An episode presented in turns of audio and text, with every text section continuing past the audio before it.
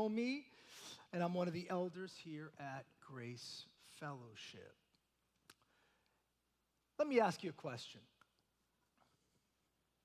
Have you ever lost something of value? You know, something that carries a lot of value to, to you. you. You will look high, you will look low, trying to find that which carries a lot of value if you've lost it. Well, could you imagine losing a child? Happened to my wife when she lost our youngest daughter, Vanessa. It was about five years ago. My wife was shopping for clothes for our daughters. She was with Michaela, our oldest at the time, was six, and, and Vanessa was three. And they were shopping there at a department store. As my wife is looking at clothes on the rack, she looks down. There's Michaela, but there's no Vanessa. Now, she's not too concerned because she just saw her. And Vanessa tends to be a wanderer. And, you know, she gets bored pretty quickly and she'll just go check some things out. And so my wife walks around to the other side of the rack, doesn't see her. There's a, an employee nearby, so she asks, Hey, have you seen a little three year old girl? The employee says, No.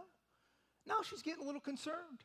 And she's looking around, doesn't see her. She goes to another employee, and then another, and then another. And when they all said they hadn't seen her, that's when panic kicked in. And the employees decided in this department store, we're locking the store down. And that's what they did.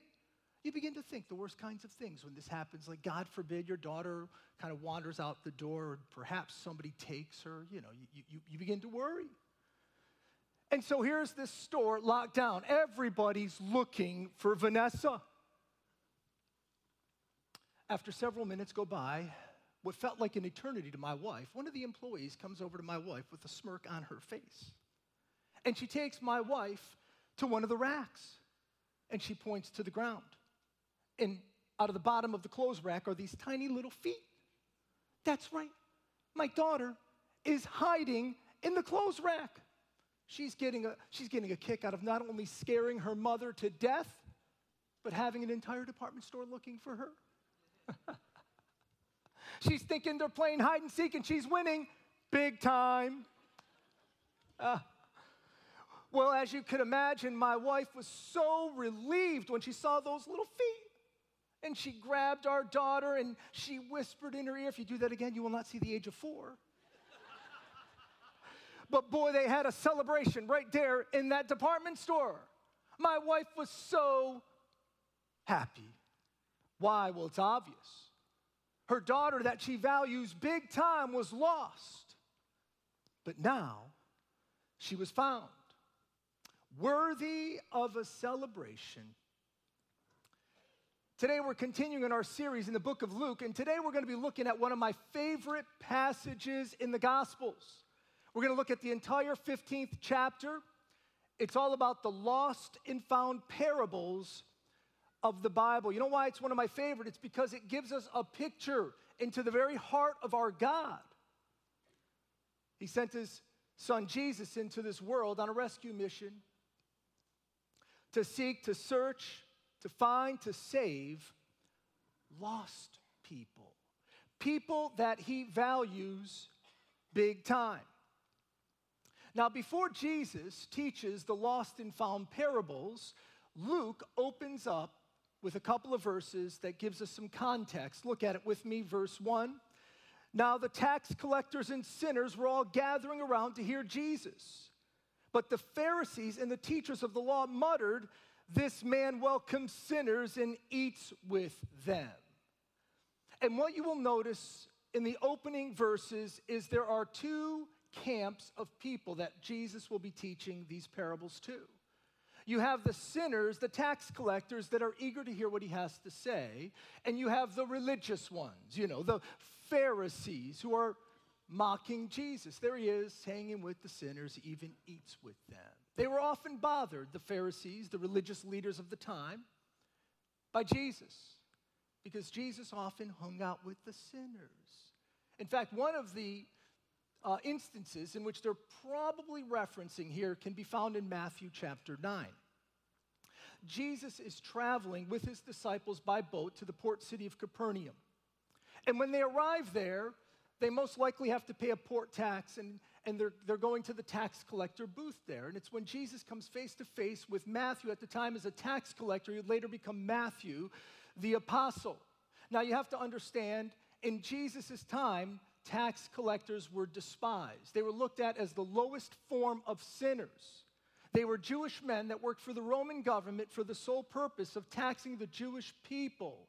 A portion would go to the Roman officials to keep them happy, but they had a lot of latitude as to what they would keep for themselves, and often they profited on the back of the Jewish people. They were traitors, they were the lowest form of sinner. And yet, Jesus, looking at this tax collector, gives him a personal invitation follow me. And Matthew does. He leaves his post and he follows Jesus. And as Jesus and Matthew and the disciples are walking and talking, Jesus asks, Hey, Matthew, can we come over to your house to get a bite to eat? And Matthew's like, Sure. And then Jesus said, Hey, why don't you invite some of your tax collector friends, some, some of your sinner friends? And Matthew does. Now, Matthew, likely being a man of means, I envision he had a courtyard behind his house. And I envision Jesus and the disciples, Matthew and his sinner friends, sitting out back, having a bite to eat, having a time of fellowship. But the plot thickens because the Pharisees can see them. You know, it's like that ominous music plays, dun, dun, dun, anytime you hear the Pharisees in the Gospels. There, there, there he is, they're saying there's Jesus hanging out with the sinners. They are so bothered by this that they call over one of Jesus' disciples. They would never themselves enter the home of Matthew. Why? They never mingled with sinners, they were above that. And so they call over one of Jesus' disciples and they say, Man, your master bothers us. On one hand, he speaks of the righteousness of God. On the other hand, he hangs out with these lowlifes. What's up with that? And Jesus, knowing exactly what's going on, he sees the commotion. He goes out and he looks the Pharisees in the eyes and he says these words Matthew 9, 12, 13. It's not the healthy who need a doctor, but the sick. For I have not come to call the righteous, but sinners. Jesus is like, I didn't come for you. I didn't come for righteous people like you. You know, people who do no wrong, people who think they don't need any help, people who do not need God's plan of redemption, people who think they can earn and work their way to God. Check, check, check, check, check, check it off the list. They're obedient. He said, I didn't come for people like you. Not because, by the way, that God doesn't love them, He does. And it's not because they don't need Him, they do. It's because they don't think they need Him. Big difference. Jesus I didn't come for people like you. I came for sinners, people that are spiritually lost and they know it. The Pharisees kind of shake their heads and walk away, and here we are in the opening of chapter 15 in Luke, and there are those two camps. The sinners who know they've done wrong and are eager to hear what Jesus has to say, and the Pharisees, the religious elite that do no wrong and are mocking him. And in response to both the naysayer and those sinners that are eager to hear what he has to say, Jesus teaches the lost and found parables of the gospel. The parable of the lost sheep, the parable of the lost coin, and the parable of the lost son, better known as the parable of the prodigal son. Pick up the passage, verse 3. Then Jesus told them this parable. Suppose one of you has a hundred sheep and loses one of them. Doesn't he leave the 99 in the open country and go after the lost sheep until he finds it? And when he finds it, he joyfully puts it on his shoulders and goes home. Then he calls his friends and neighbors together and says, Rejoice with me. I have found my lost sheep. I tell you that in the same way, there will be more rejoicing in heaven over one sinner who repents than over 99 righteous persons who do not need to repent. In other words, there's more rejoicing in heaven over one person who knows they're a sinner and comes to God in Christ than 99 righteous people that think they don't need him. There's more rejoicing than that in heaven over one than 99. He goes to the next parable. Or suppose a woman has 10 silver coins and loses one. Doesn't she light a lamp, sweep the house, and search carefully until she finds it? And when she finds it, she calls her friends and neighbors together and says, Rejoice with me. I have found my lost coin. In the same way, I tell you, there is rejoicing in the presence of the angels of God over one sinner who repents. Picture it. It's the end of the day. The shepherd is counting his sheep 95, 96, 97, 98, 99. He notices one's missing, and off he goes trying to find that sheep that carries a lot of value. He's looking in between the shrubs, he's looking in the thickets, he's looking over the hillside, he's looking for some time. And when he finds that sheep, he carries it back home. And did you notice what Jesus said he did? He called his friends, he called his neighbors, and he had a little celebration. Why? Because that which was lost that carried a lot of value to him was now found worthy of a celebration. And then Jesus tells of that woman has 10 silver coins and she loses one. Commentary writers would tell us that that coin is called a drachma. It's the equivalent, equivalent of a day's wages. And this is not a woman of means.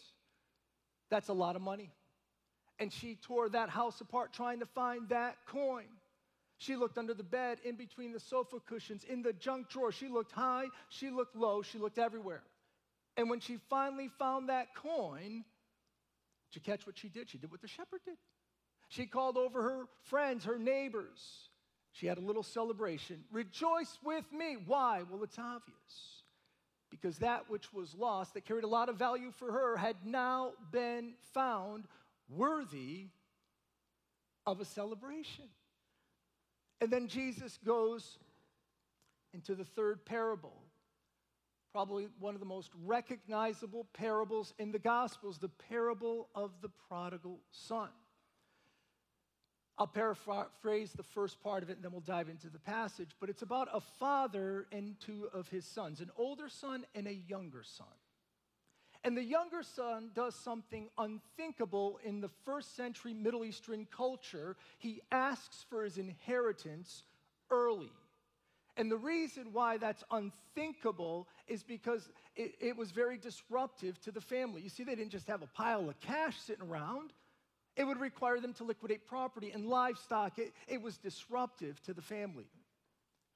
But it was also unthinkable because it was disrespectful to the father. It's almost like saying, I wish you were dead so I can get my inheritance early.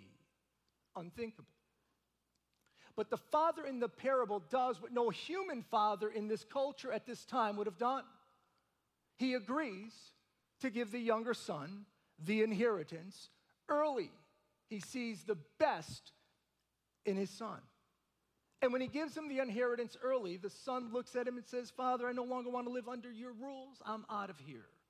And he goes to a far off land and he lives a prodigal life. Your Bible translation may say that, or it may say wild life. It's a life without restraint. He partied, women, wine, song, the whole nine yards. He was having the time of his life until, of course, the money ran out and his supposed friends disappeared. He's broke, he's all alone. And then Jesus adds attention to the story. He says, A famine runs over the land. If you thought he had it bad before, he really had it bad now. He was destitute. He was desperate. He was broke. He's all alone. He's scared.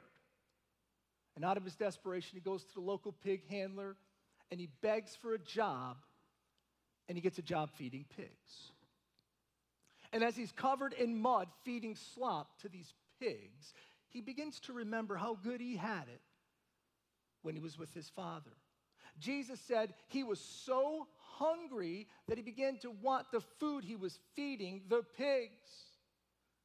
And then he thought, my father's servants have it so much, much better than I have it today.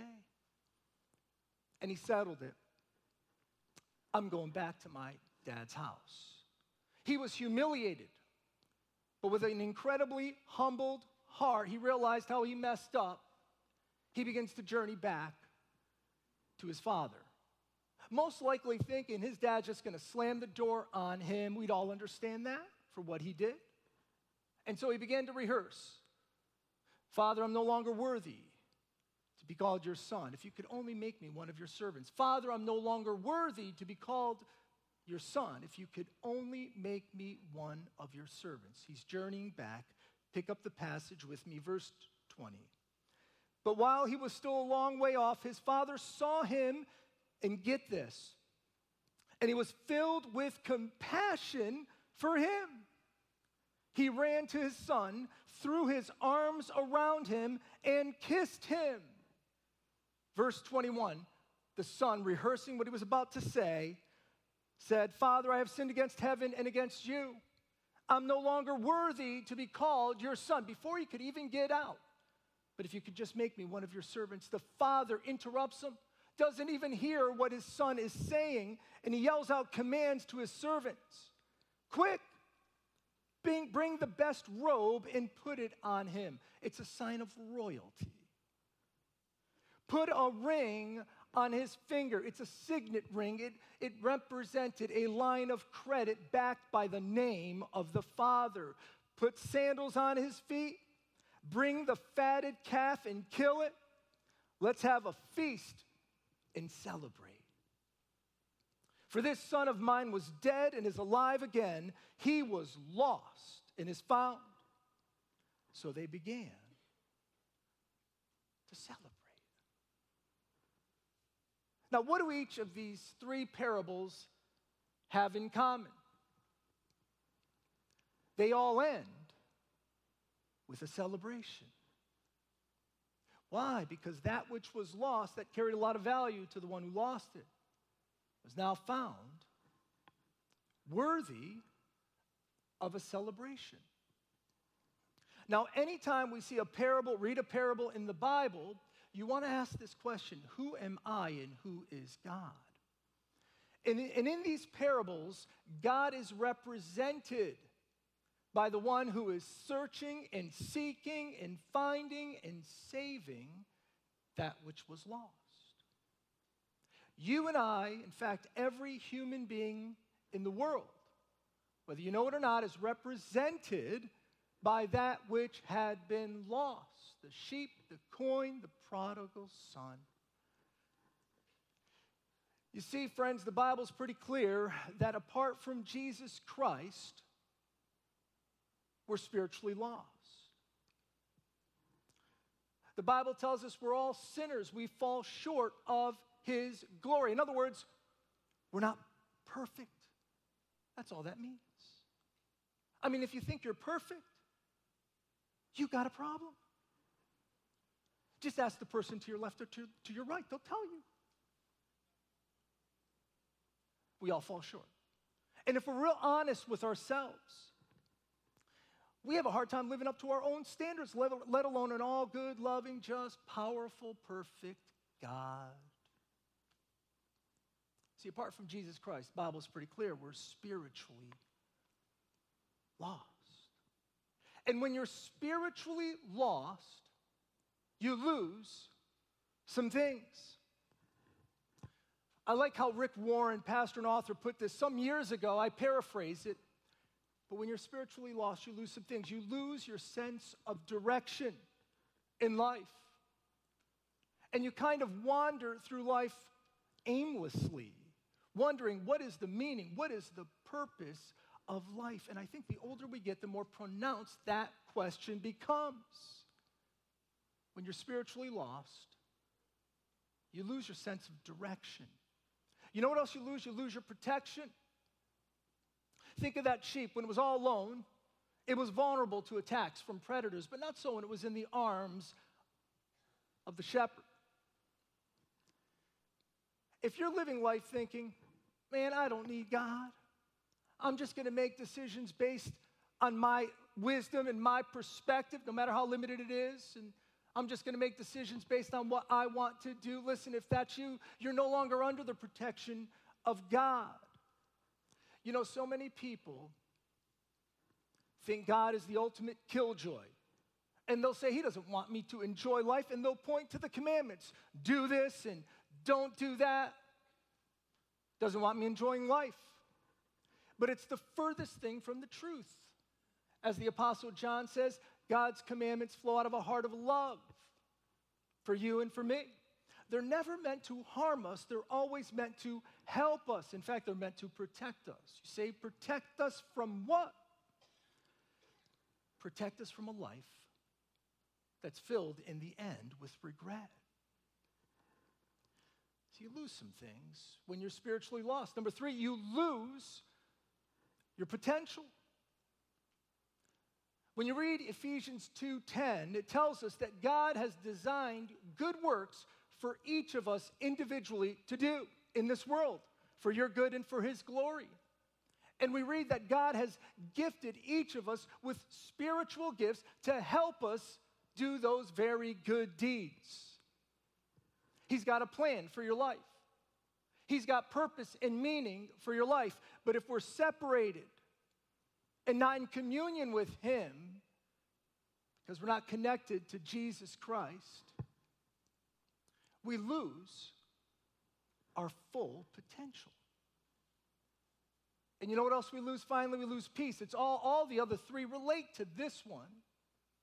Th- think of that prodigal son. He looked at his dad and said, Dad, I'm out of here. I don't want to live under your rules. I want to live for me, myself, and I. And off he went. And in the end, it severed relationships and it left him empty. It left him scared. He had no lasting peace.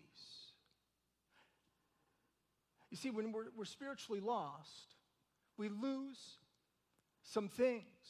We lose our direction, our protection, our potential, our peace.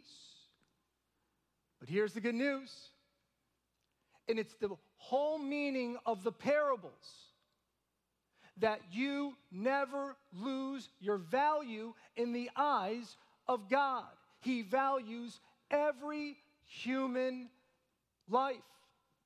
No matter what we've done, where we've been, the things we've said, no matter the things that are in our past, no matter how imperfect we are, he values every single one of us. And if we could just do what that prodigal son did, realize, man, I, I've made a mess.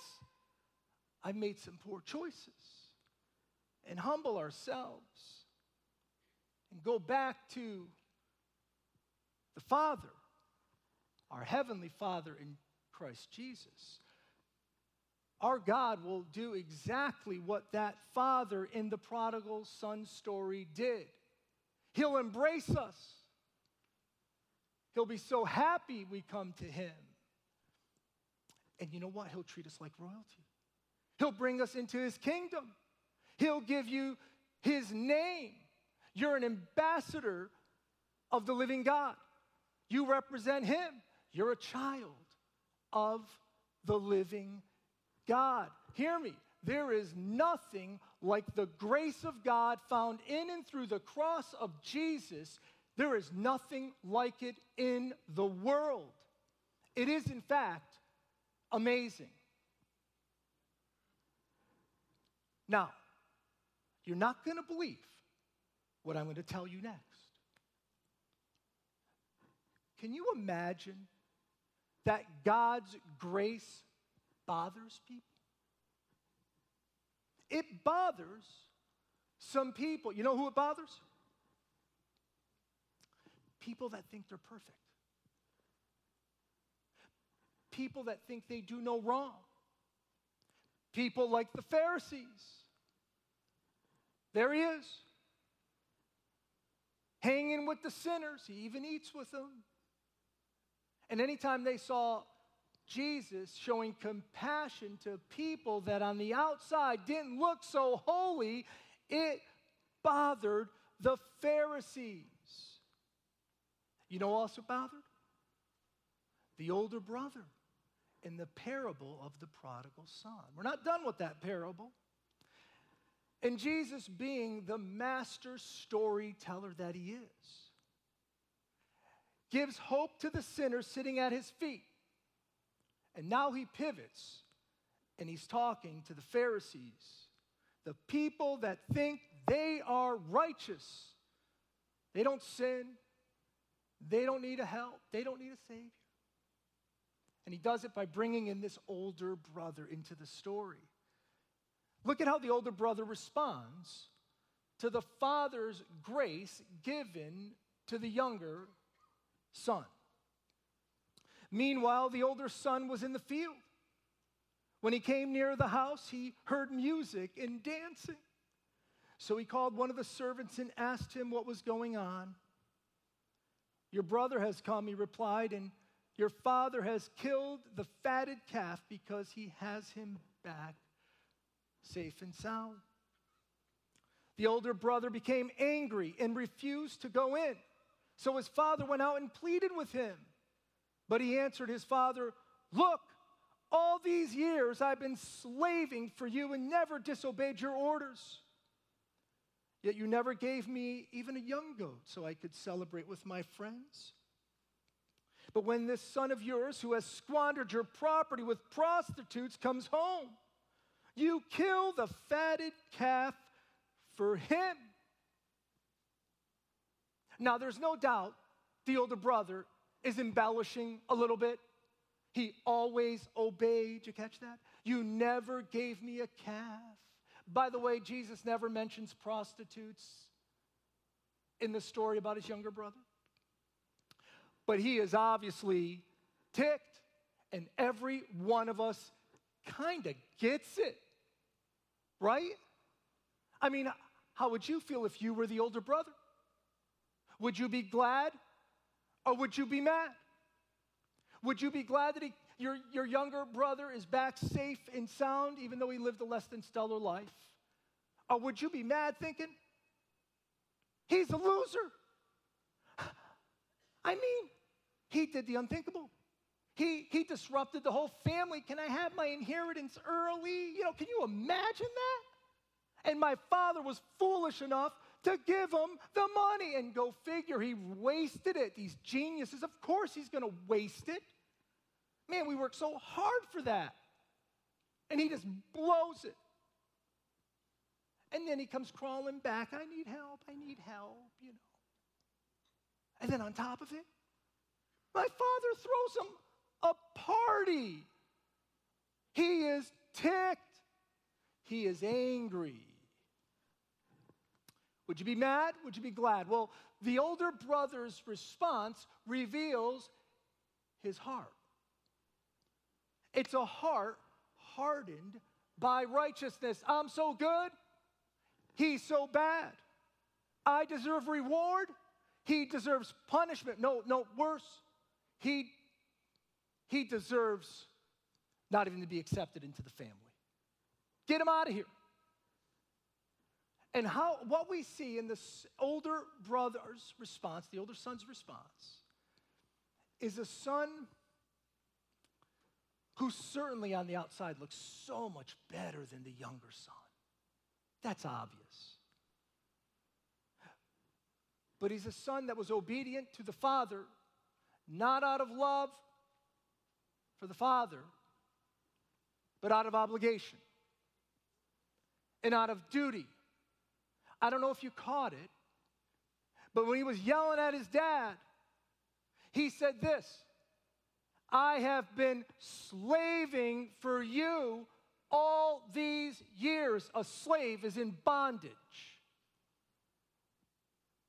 He didn't obey the father out of a love for the father, it was out of duty and obligation. Author and pastor Dr. Tim Keller, in his book, The Prodigal God, it's a book about this passage, said this, and I quote Even though the older brother was religious, he was just as spiritually dead as the one who ran away. He may have appeared on the outside to be the better son to the father, but he was just as rotten to the core. Both sons were living without purpose, but in different ways. Both abandoned their father's love and purpose for their lives. One was a religionist, and the other was a wild, hard partying child. Both were lost. Both tried to save themselves, but only the prodigal son let his father save and restore him to his purpose. You know how? By admitting he did wrong, by humbling himself and going back to the dad and saying, I need help. I need a Savior. The older brother never thought he did wrong. And you know what happens to people that never think they do wrong? People that think they're perfect, never sin. They never experience the beautiful, unbelievable, incomprehensible grace of God found in and through the cross of Jesus. And listen, when you don't receive it, you can't give it. That's why the Pharisees said, There he is again, hanging with the sinners. And that's why the older brother in the parable was so angry at the father for showing compassion to the son. Well, in response to the objections of the older brother, the father responds, verse 31, as we close this passage out My son, said, You are always with me, and everything I have is yours. Just let me stop there. God loves everyone, He values everyone. The question is, do we pursue Him? He always pursues us. But we had to celebrate and be glad because this brother of yours was dead and is alive again. He was lost and is found. The father doubles down on what he did. It's like Jesus said in that parable, the parable of the lost sheep. There will be more rejoicing in heaven over one sinner who repents, says, I, I need a Savior, and comes to God through Christ. The 99 righteous people that look so good, but their arrogance keeps them from God's grace found in Christ. Well, that's the parable. The entire 15th chapter in the book of Luke. And again, one of my favorite passages. Why? Because it gives us a glimpse into the very heart of God and how He sent His Son on a rescue mission into this world to seek, search, find, save, ultimately to change lost people. People that He values big time. I close with, with this. There's, there's a period of time between the Old Covenant and the New Covenant, the Old Testament and the New Testament. It's known as the Dark Ages. 400 years, scholars would call it 400 years of silence from God. That's why it's called the Dark Ages. There were no prophets, there were no, thus saith the Lord. People began to think, is God mad? Does he not care? Does he have nothing else to say? And then into this silence comes a baby's cry Jesus in a manger. And if I were God, I would have not broke the silence of 400 years with a human cry. I mean, I would have given a speech to end all speeches, a declaration to end all declarations, but not God. He breaks the silence of 400 years with a human cry. Louis Giglio, some years ago, in one of his passion conferences, said this about God breaking the silence with a human cry. And I quote I think it was God saying in the very beginning that the earth that I'm coming to is broken that the people I'm coming to are weeping, that the world I'm coming to is weary. And I want you to know that I, God, I identify with your brokenness. And I identify with your weeping.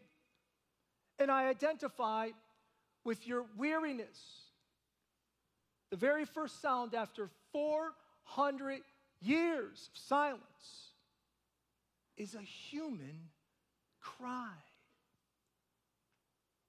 Emmanuel, God is with us. Darkness pierced by the light of the world.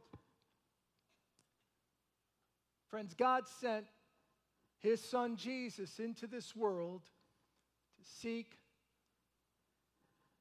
search, to find, and to save sinners, lost people.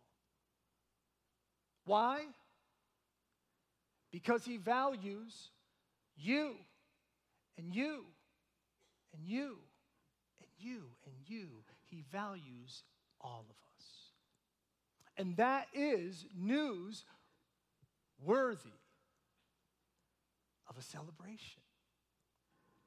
See, the question, friends, I leave you with is this